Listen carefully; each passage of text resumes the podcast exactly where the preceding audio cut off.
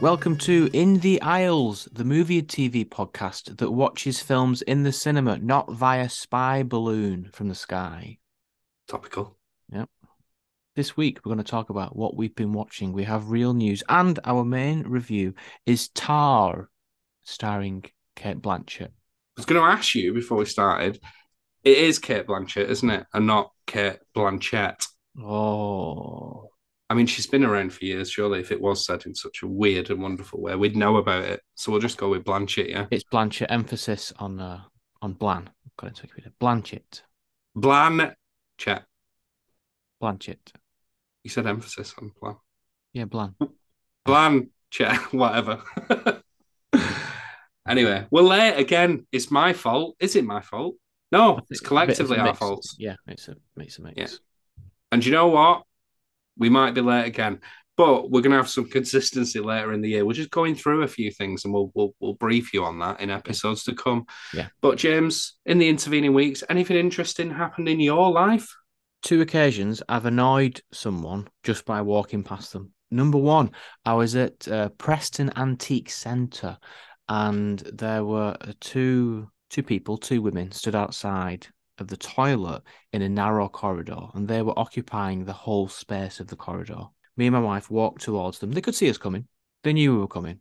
They knew that inevitably something was going to have to give. And for reasons that I don't know, I didn't. I didn't say excuse me. I just I just squeezed past the person taking up the space. She was stood right in the middle of the corridor.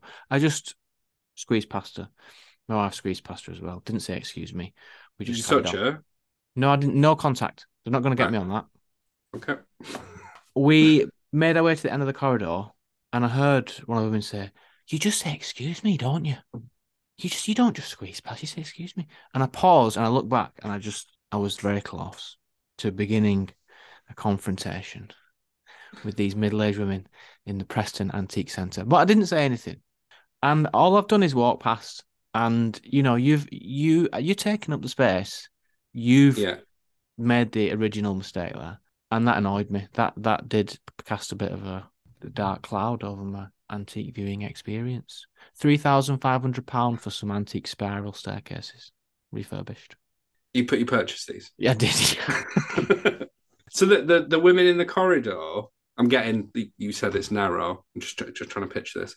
Did they, through you walking like a force of nature towards them, have to adjust or reposition themselves to allow you to go through, or was there enough space just for you to do that without them? yeah, there to- was. They didn't have to reposition. There was enough space for me to turn sideways and and strafe past them without making contact with with the with the wall or their bodies.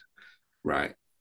So immediately, I was like, I kind of agree with these two women, but on reflection, you you have gone out of your way to not kind of impede them in any way by strafing past them. That might then have just made them think he's trying to make a point.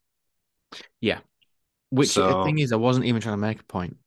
Gone on for long enough, but second occasion, I won't give the full context, but someone offered me a leaflet and I said, no, thank you. I hadn't even taken two steps away from them. And this person went, wow. well, you know, I'm, well, I'm definitely not going to support you now because you're dissing me behind my back. What was your tone? Come on, was that said exactly as you said No, it? I said, no, thank you. I don't I don't understand the No, reaction. because it was a it was it was a delicate. I had to be Yeah. polite. I won't go into why, but I had to be polite, and even that was still like, wow. It's not, it's not a wow moment. Yeah. Someone's used the reaction wrong. So the Preston Antique Centre in this leaflet, I'm just annoying people just by walking past them. Uh, I don't. I don't think you've done anything wrong. To be fair, um, don't beat yourself up over it. The people are just dicks, aren't they? Well, they are. Nearly seventy-five percent. That's how dim my perception is of the world. Yeah. Is a dick. Yeah. So, yeah, it's not on you. This not on you. How have you been? I've been all right. I've been all right. I have found that I have. I knew this anyway. A bit of an addictive personality. I got into a lottery scratch cards uh, quite a bit ago. And I did develop a brief obsession for a game on the uh, Android Play Store called, or Google Play Store called Beatstar. Are you familiar with this game? No, I'm not. It's basically Guitar Heroes on your phone. Very, and I'm not into mobile gaming, but this this caught me. I'm traveling now. I've got a new job. I'm on the train. I could do with something that isn't work to do. So I thought I'll re-download it. And weirdly, I've lost all my songs and the, the progress that I've made. So I had to get in touch with the support team. I try and cut a long story short because if we're not focused on film and TV, this happens. But I got in touch with the support. I was like, I've signed up, but I don't seem to have an email address associated with my account, so I can't retrieve all this this previous progress and my purchases, which I'll get onto in a minute. I then had to fill out like a questionnaire, which felt like an interrogation, just to retrieve this account. And part of that was providing some invoices of purchases that I'd made in this app.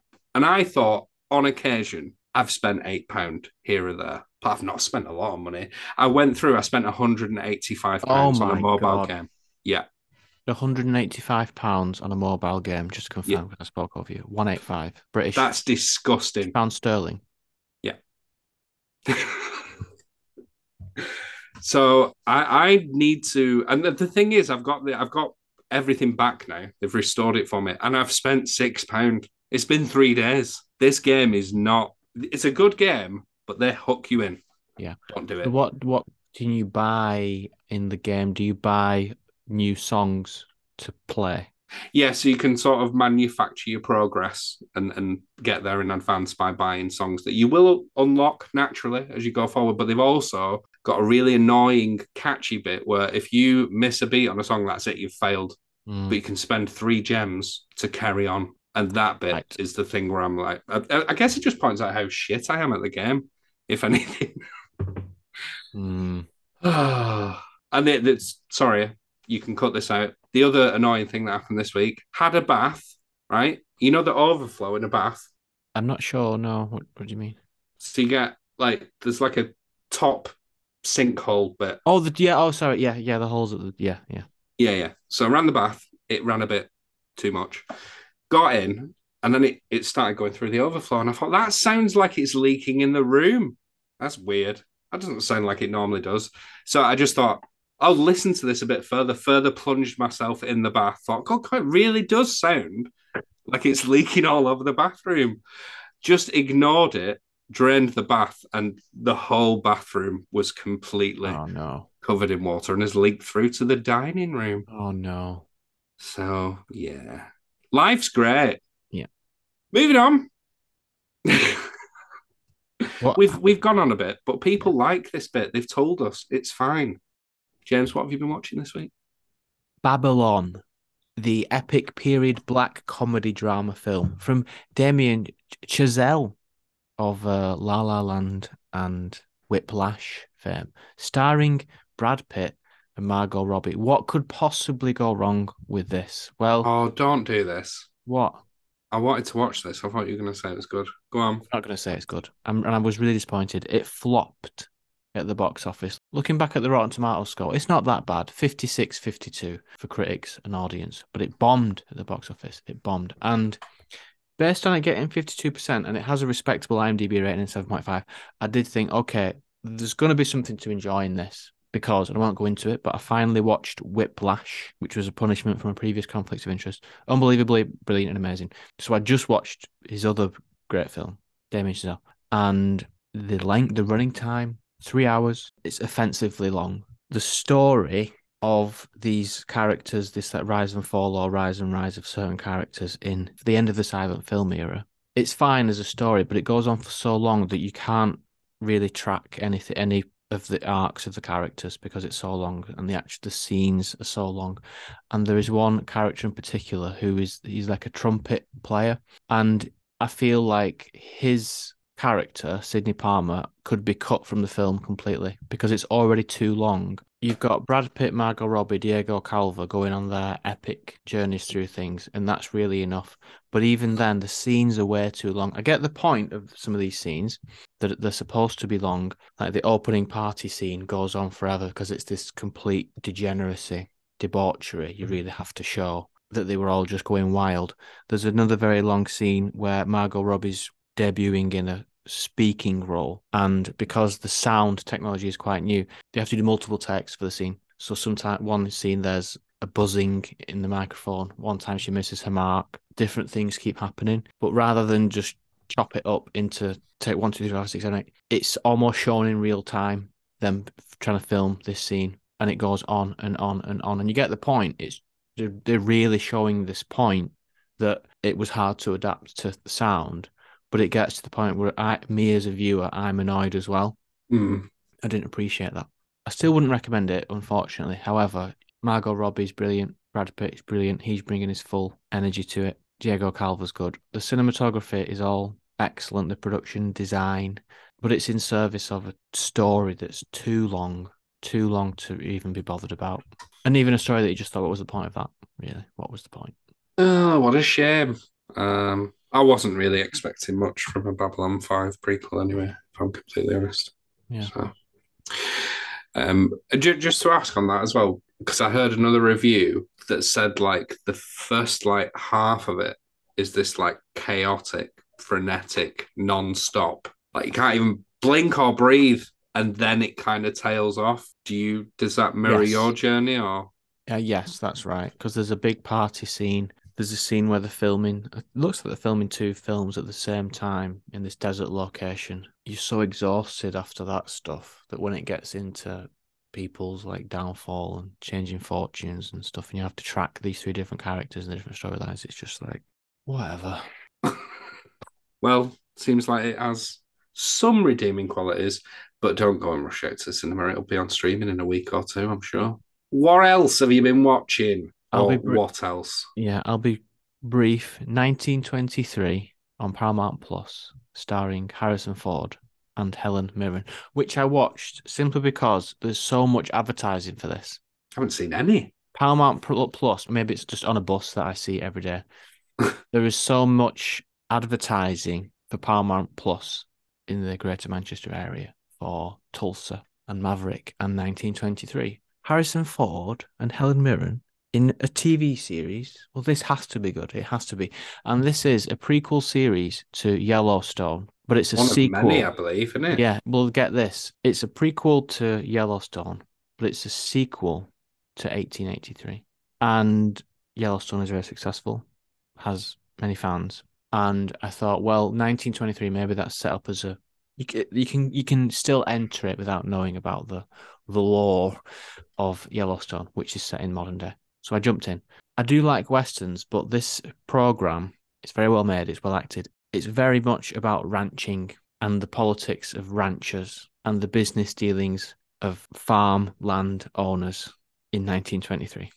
Mm. It's so much about that that I found myself having no interest in it. Despite normally liking things that are in that setting and not just being a Western, but like early 20th century stuff, it was impenetrable. I didn't like it. And, I, and I, there's a lot of maybe I would like it more if I liked, if I knew anything about the previous things, the previous bits of content. But to give you an idea of how complicated it is, just listen to these descriptions of the main cast, right? Helen Mirren as Cara Dutton, the wife of Jacob Dutton and Dutton family matriarch. Jacob and Cara raised John and Spencer as their own children because they don't have any children of their own. Harrison Ford as Jacob Dutton, patriarch of the Dutton Ranch, husband to Cara Dutton. The older brother of James Dutton, portrayed by Tim McGraw in 1883. Not that I'm, complicated far. I'm lost. I'm lost. This, just listen to, listen to this. Brandon Sklenar as Spencer Dutton, the younger son of James and Margaret Dutton, John Dutton Sr.'s younger brother, and Jacob Dutton's youngest nephew. Spencer's witnessed the horrors of World War One and travels Africa tracking big game. Charlie Stover portrayed Spencer Dutton as a child during flashbacks set in 1893 in two episodes of the fourth season of Yellowstone. What is going on? Who, where, who do I need to know this to have any enjoyment? Because it- there is this stuff where they flash back or forward. I don't know to him, someone hunting stuff in Africa, and it's like, what, what's happening? Just oh. so I won't, I won't be watching it anymore, despite the fact that good actors keep popping up. Like Jerome Flynn is in it, Timothy Dalton, Robert Patrick, Jennifer L. Jerome Flynn. He's done a right number on Robson Green, hasn't he? He has, yeah. Robson Green. Oh, Wire in the Blood. Oh, I'm prime time TV man. Where are you now? With your fishing program. Look at Jerome Flynn. Is it? He's in Game of Thrones as well, isn't he? Yeah. Or he was, should I say? What a comeback! Sorry, don't know where that came from. so that's what I've been watching. Didn't think that was going to be that negative, but I'll make up for it for it with Tar later. Daniel, what have you been watching? In the Aisles, we bring you the latest and greatest content, fresh. Not this week. Um, Search Party, which is don't even know how long it's been on BBC iPlayer. You heard of this? No, I've not. Yeah, you have. Anyway, it came out in 2017, I believe. Um, I'm not fresh to this search party. Um, it finished last year. It's a HBO series. I don't think it started off on HBO. Might have moved over in its third season, judging by the title card that comes up. It's about a bunch of city millennial hipsters trying to initially in season one dig into the disappearance of one of their classmates. And it all just goes a bit chaotic from there, really. It's a comedy primarily, but it does have quite serious tones to it and shifts in storylines and th- things that have of real weight, I would say. This is an absolute breath of fresh 20 minutes plus air each episode. A very, very bite sized episodes. I've flown through three seasons in two weeks, which is is how much I've uh, I've enjoyed this. It stars. I don't know how you say her name. Do you remember maybe from Arrested Development, Alia Shawkat? I'm saying her name wrong. I don't know yes. how you say it. I don't know. Either. Yes, I know what you mean. Yeah. She's the main character, Dory. She kind of spurs on this investigation into this missing classmate, and things take a turn, many twists and developments. But at the heart of it, it is piss funny. It is so funny. There's there's a gay character in this played by John Early, who I've never seen in anything before. He's so over the top gay. Not I'm not saying that in a bad way. He is. It's brilliant. He's he's instantly despisable because he's the most self-obsessed person you've ever met. But somehow, despite all his character flaws and the fact that deep down he's actually quite a problematic human being, I can't help but love him on screen. He's he's brilliant, and, and the whole cast in this the satire is is just really on point. I, I just think this is so sharp as a comedy. I've fallen in love with it. And what's really surprising me is three seasons in, it's tonally changing again. And you get darker things which you don't think were even possible in the first season because of where they were with it. So I'm really enjoying this so far. And I hear that it only gets crazier and very easy to consume, I would say. Um, so give it a go. It's on uh, BBC iPlayer. That's Search Party. Cool. So it's a HBO production that's just it's on BBC iPlayer in the UK. Indeed, yes. What else have you been watching? Just a very quick mention that I are you up to date with The Last of Us? Yes, I am. Episode three. The conversation died on this weeks ago, but my word, I have not responded to a TV program like that in ages. Just wanted to call it out. Me and the missus, who, like I said, I think when we reviewed it last time, I was like, oh, she's not going to like this. She was in bits. I was in bits. We were broken. We both finished the episode. I'm like, should just end the night. Just end the night here because there's just no point going yeah, on. There's, there's, we're not going to recover from this. yeah. So so good. Probably one of the best things I've seen in terms of an hour of television in in absolutely ages. Don't know if you liked it. I agree. Yeah. Only flaw was Bill standing out in the open in the street during the raider attack. He should have been in a better defensive position, but it didn't ruin the episode.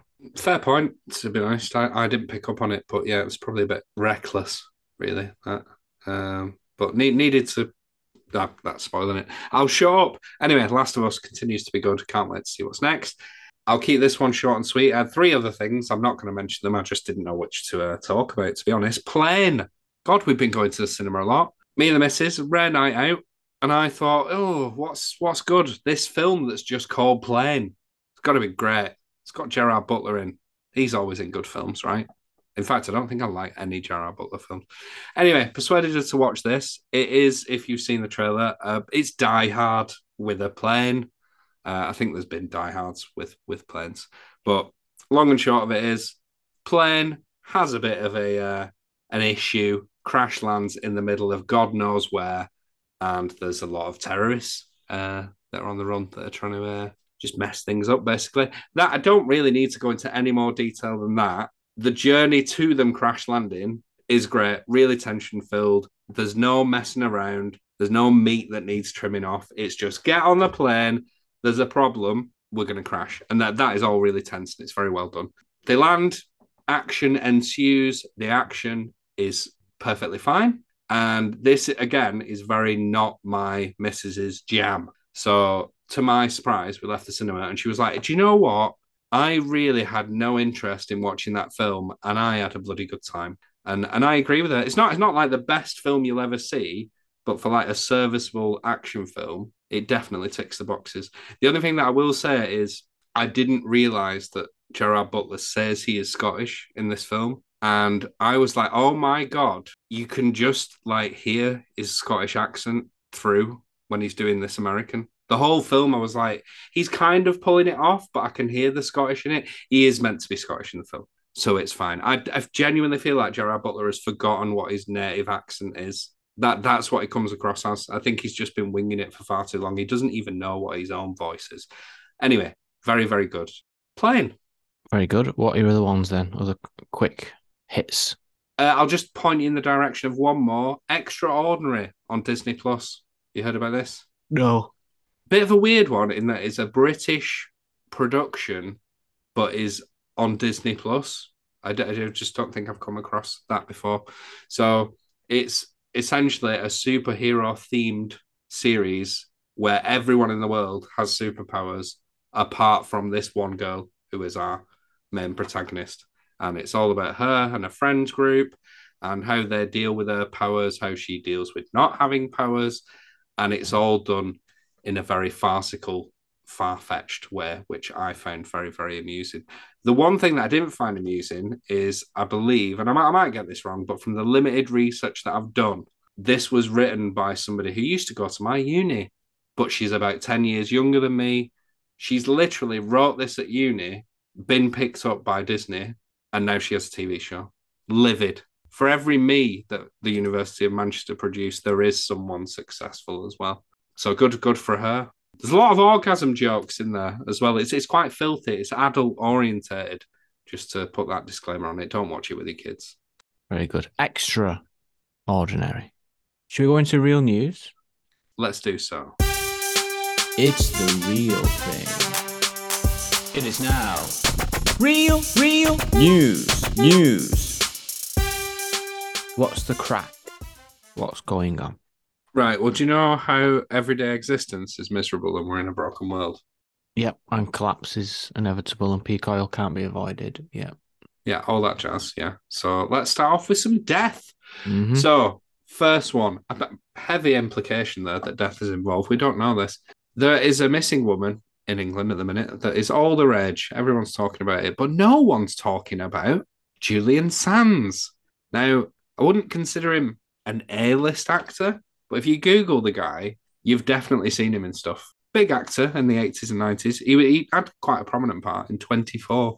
That's what I know him from. This guy went for a walk randomly one day around a month ago. He ain't been seen since. Latest update was, yeah, still got hope, but um, it's getting a bit more troublesome. Weird.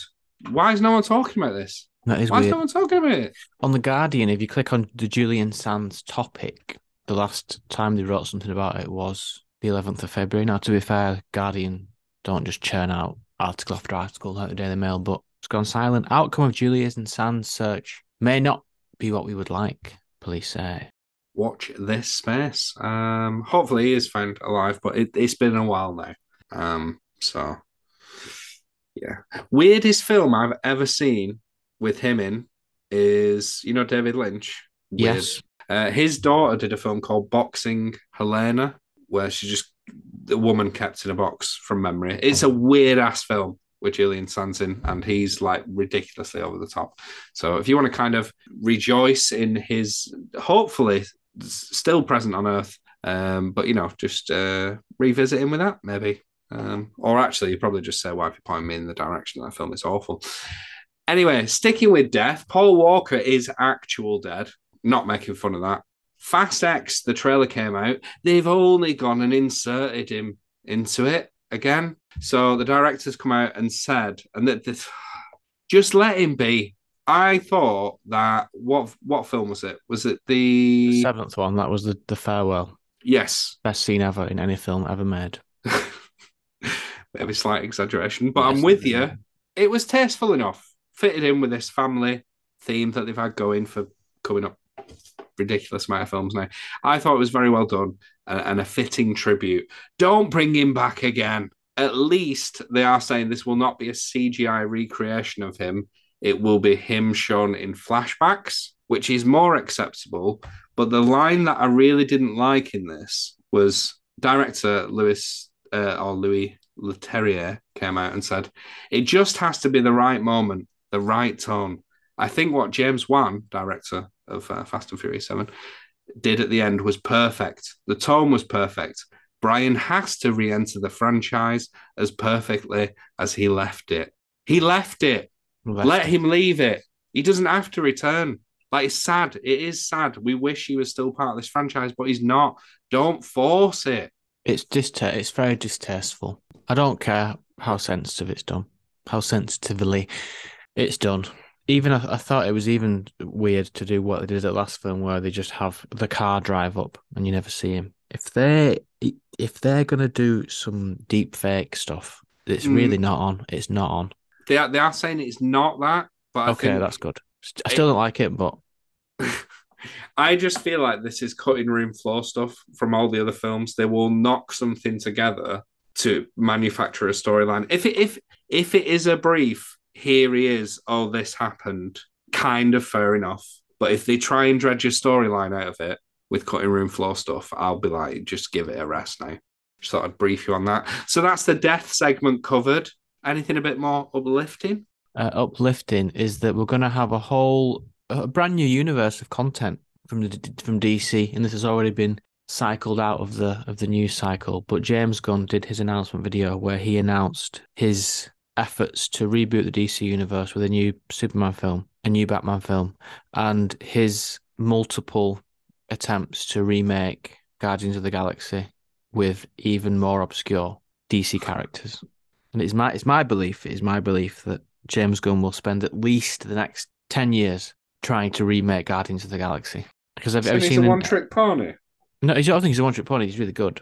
The, the, the Suicide Squad was really good. But when you look at these obscure characters, similar sort of setup. You just think, mm, they're gonna they're gonna do the same thing again and, I, I, and again and say, oh well, you know these characters, these these are these are beloved cult classic characters, and it's so it's it's so unbelievably unexpected that he's managed to make a good story out of these characters that no one's no one's heard of.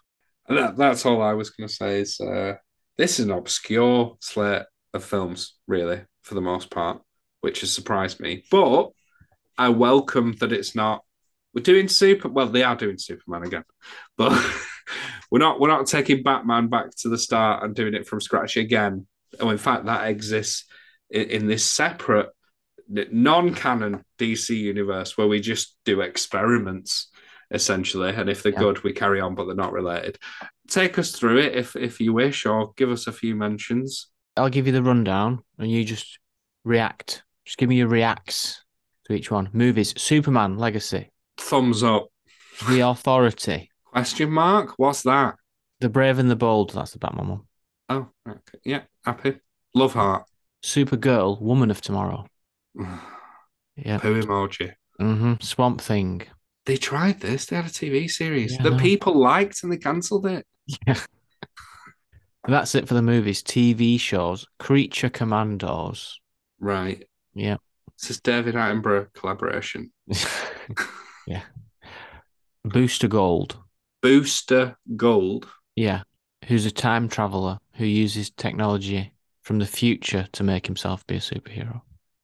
Right. Yeah. Scraping the barrel here. Yeah. So between the Authority, Creature Commandos, and Booster Gold, you've got these three obscure titles that are going to be so so, irre- so irre- irre- irreverent, so sub- subversive. Waller, who's the character from Suicide Squad, the, the leader. Oh, the um, the woman from How to Get Away with Murder. Can't think of her Viola name. Davis.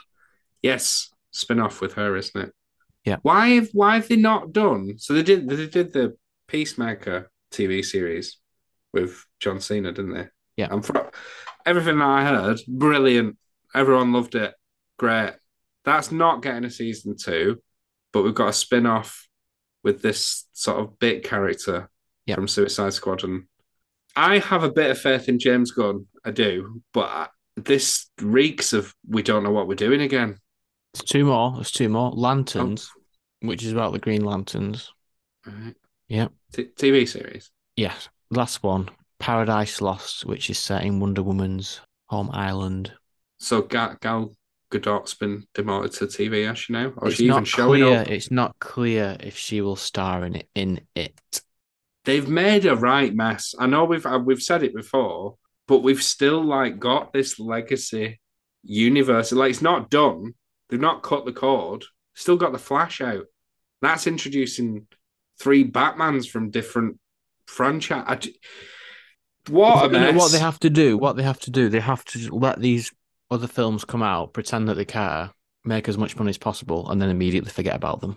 But that is what they're going to do, isn't it? Like, what is the well? I get the point. They've paid so much money, they can't just say, "Oh, it doesn't." I, I personally think give James Gunn another year to have a think about this because it's very murky, and then let him. I, I get why they wouldn't do that because they, they've got deadlines and they need to get a, a movie slate out for everyone. But it just comes across as stupid, doesn't it?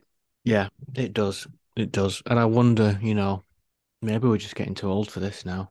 I did watch the back the Flash trailer, and when Michael Keaton shows up, I did. I hated myself for getting hyped and thinking, "Oh, oh it's it, it's it's happening, it's happening." And I hated myself for that reaction. But most of the stuff, I do feel like, like we've said before, how many Batmans do we need to see in our lifetime? It's hard to hmm. keep. Ex- it's hard to stay excited. But and and to be fair, the only thing that actually does excite me, and it, at the minute is coming across as an excuse for these other things that exist in the universe. But this idea of a experimental other side of DC where they just try things like they did with the Batman or the Joker, I'd much rather just see that Yeah. than this confined universe where everything interlinks. Because we've had that already with Marvel. To dig back into the Flash though, because you've seen it, did it not reek of we're doing what Spider Man did here? Yes, it does. Yeah. And watching multiple Spider Mans is much better than watching multiple Flashes when they're both Ezra Miller, who's annoying and pro- a problematic actor, to say the least. It's a criminal. Just gonna put it out there. Allegedly. Right. Well, looks like you've got a lot of things that might not be worth your time to look forward to. So yeah, keep your eye on that. Shall we move on to the main review? Let's do it. Hello, I'd like to order an opinion, please. This film is new, fresh point of view. When we sit back, this is a fact. We in the aisles, here are some aisles, thoughts in sync, tell you what to think. I'll listen to you, but please don't rap again.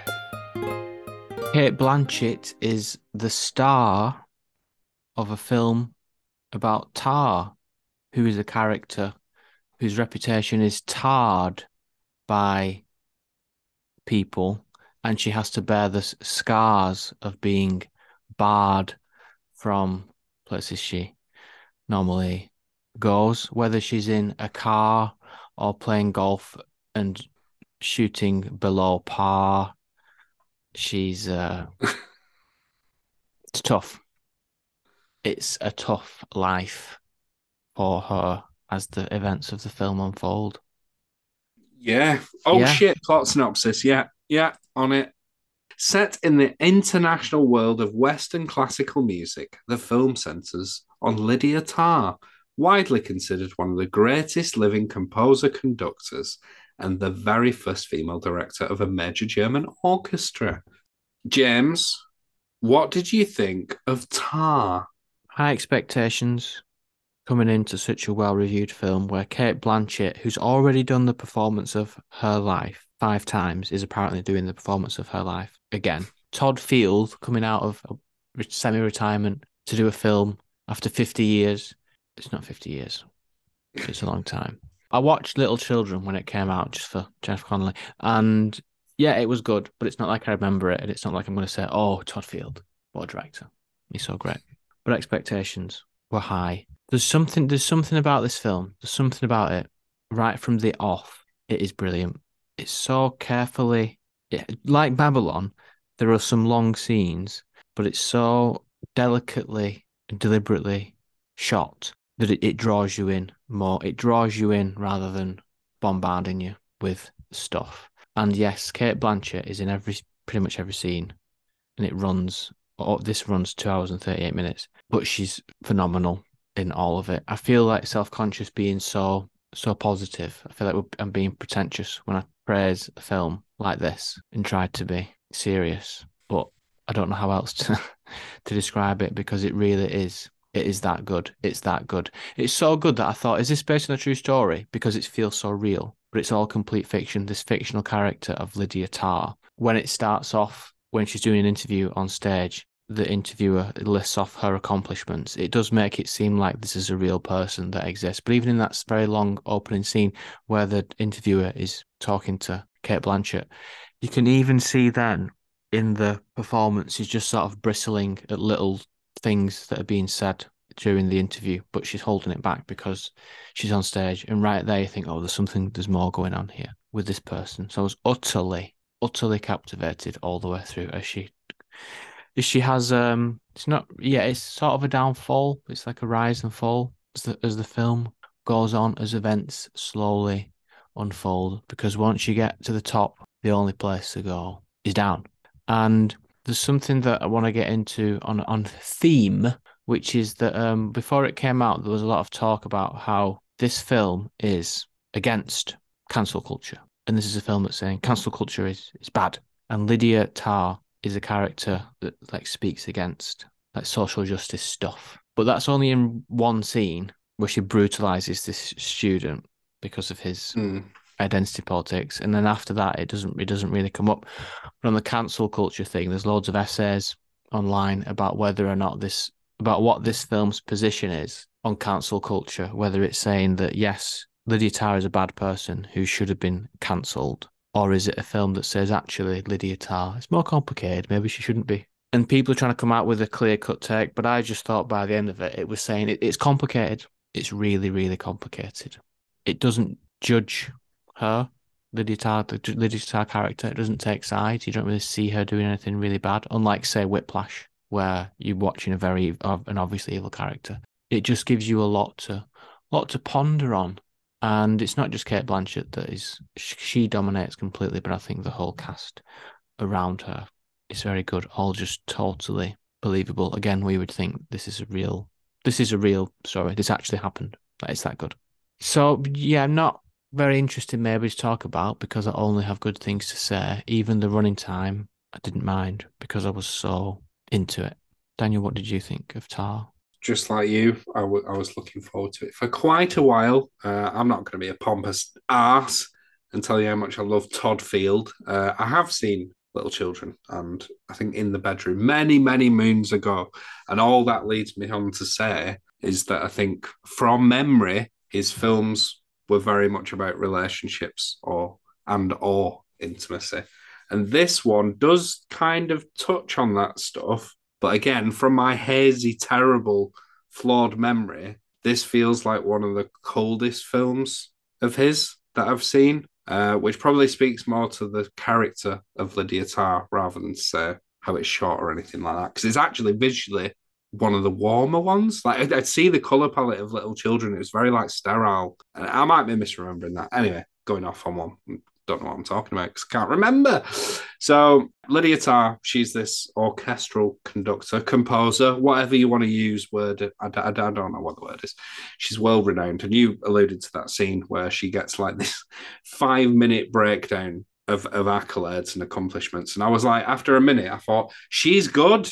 I get it it's fine. but it is actually just very impressive to just hear like how accomplished she is.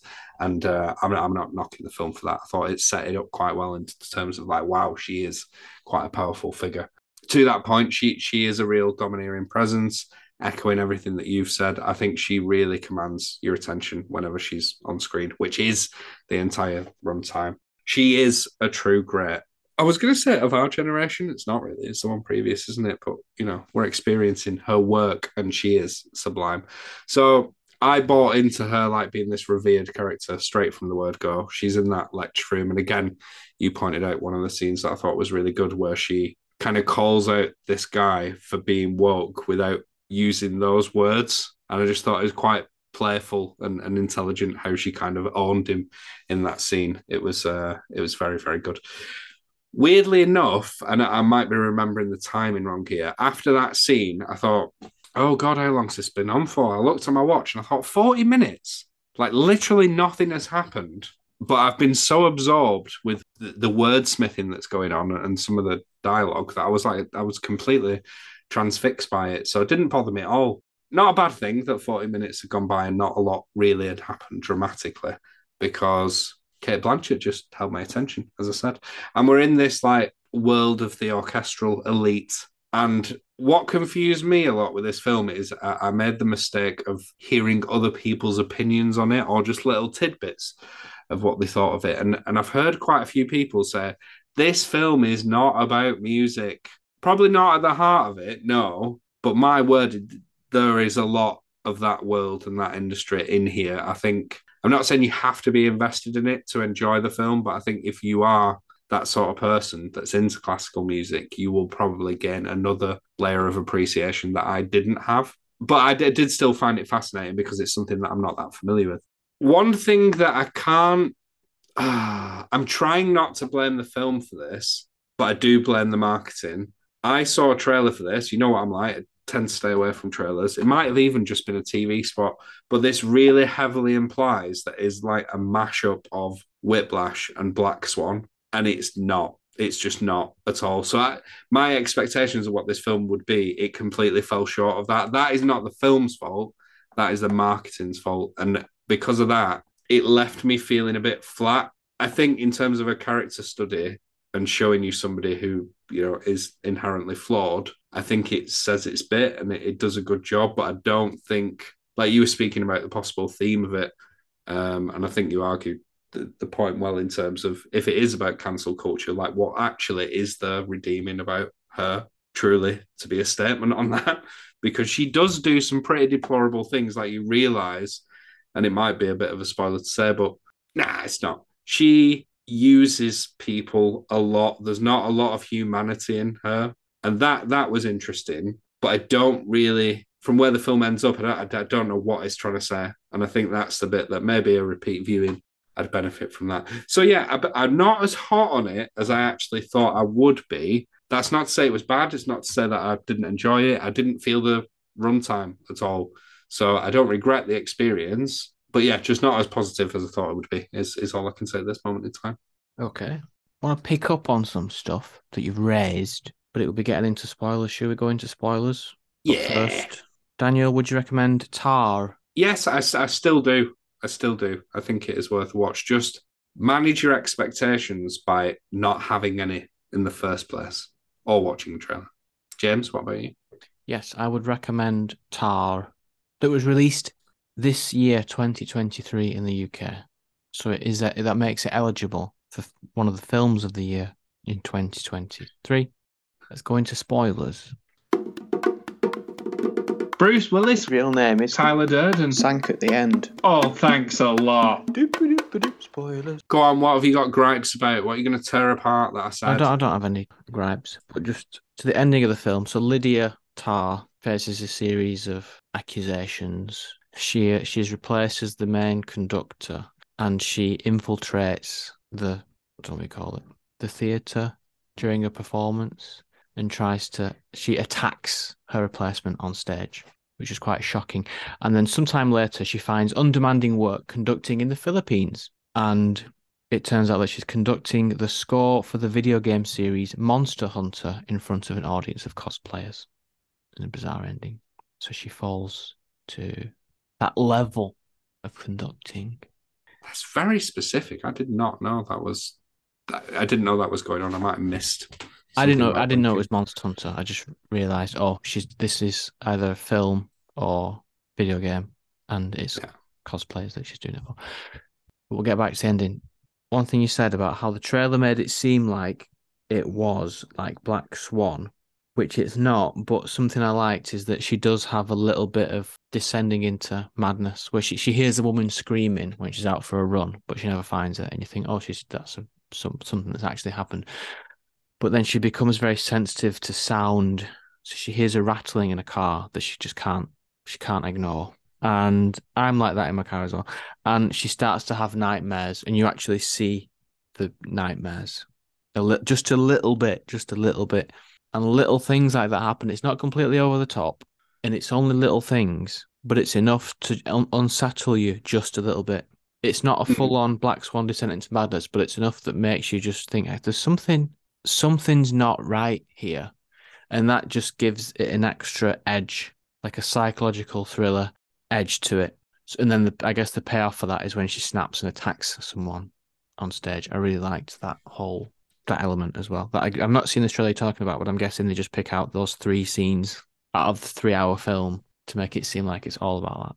Yeah, I mean, I can't even tell you shot for shot what it looks like, but I just know that because I tried as well, like not paying too much attention to it, but it was just on, and I thought I'm not going to escape this, so I witnessed it, and it it just was really like this is psychological horror almost, not even a thriller, and it's just I'm I'm trying not to bring my prejudice of what I wanted the film to be into this, but I, I don't think I can actually help it because, like you said, I think on reflection, especially after what you've just gone through, um, in terms of how it how it inserts those things, it does it in a very very restrained way, and I think it is enough for that. Like when that moment arrives where she attacks that guy, I was in disbelief for like two minutes, going, "Th- "This is a f- she's imagining this. This this isn't real. She isn't doing that." Yeah. and yet it is. she's she's full on gone bonkers, and I I think that is the measure of it doing what it's trying to do well. It's just I can't help but insert what I envisaged this film being and it not being into the equation of how much I liked it. But I, I, ignoring the marketing side, it actually accomplishes what it set out to do quite well. I'm just bringing in that baggage, I think. So Yeah. apologies for that. So the ending where she takes on undemanding work in the Philippines, this is where I think there's a it balances the character out and doesn't judge very much because even though she takes on this undemanding work of conducting the score for the mon- Monster Hunter, she does it so professionally and she still does it meticulously and she's not being a complete bully with this new orchestra.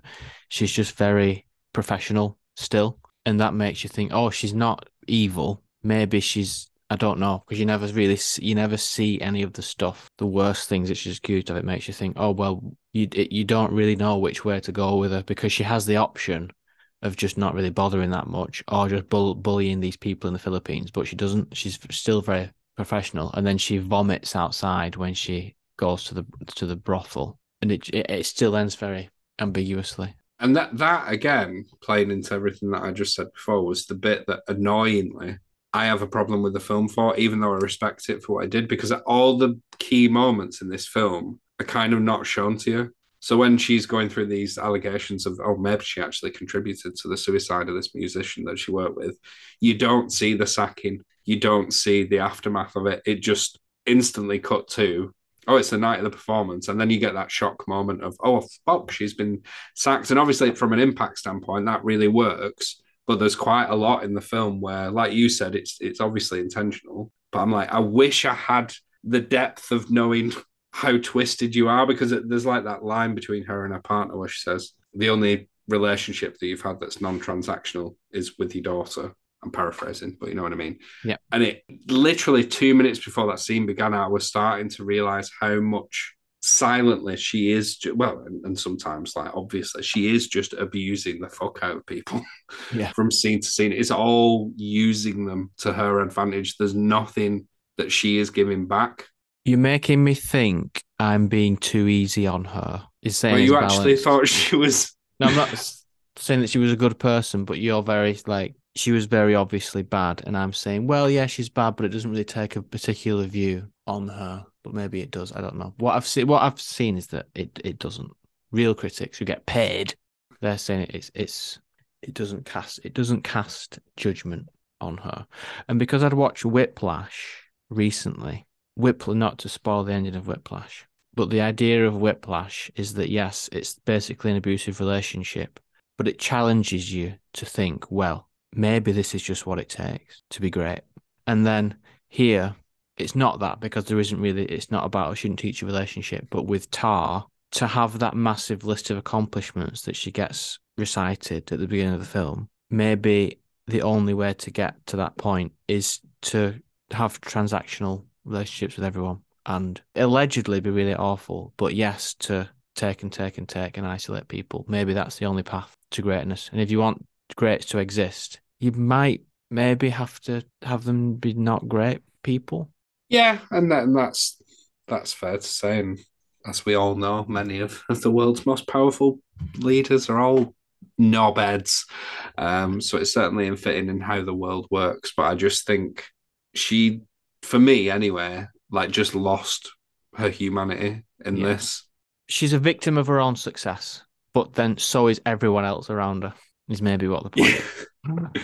I just, I, But I good might- music was produced in the end. Was it worth it? and I, I might have a very tainted view of, of Whiplash, but I feel like he had very unorthodox methods of getting somebody there, but he actually still at the heart of it, despite showing it in a very, very weird way, cared about the student realizing their potential. When actually, in this instance, it's all to serve Lydia Tarr's accomplishments and her future. It's, it's more selfish than that, even though he was probably more on the face of it, outwardly like abusive. Yes. This is more psychological.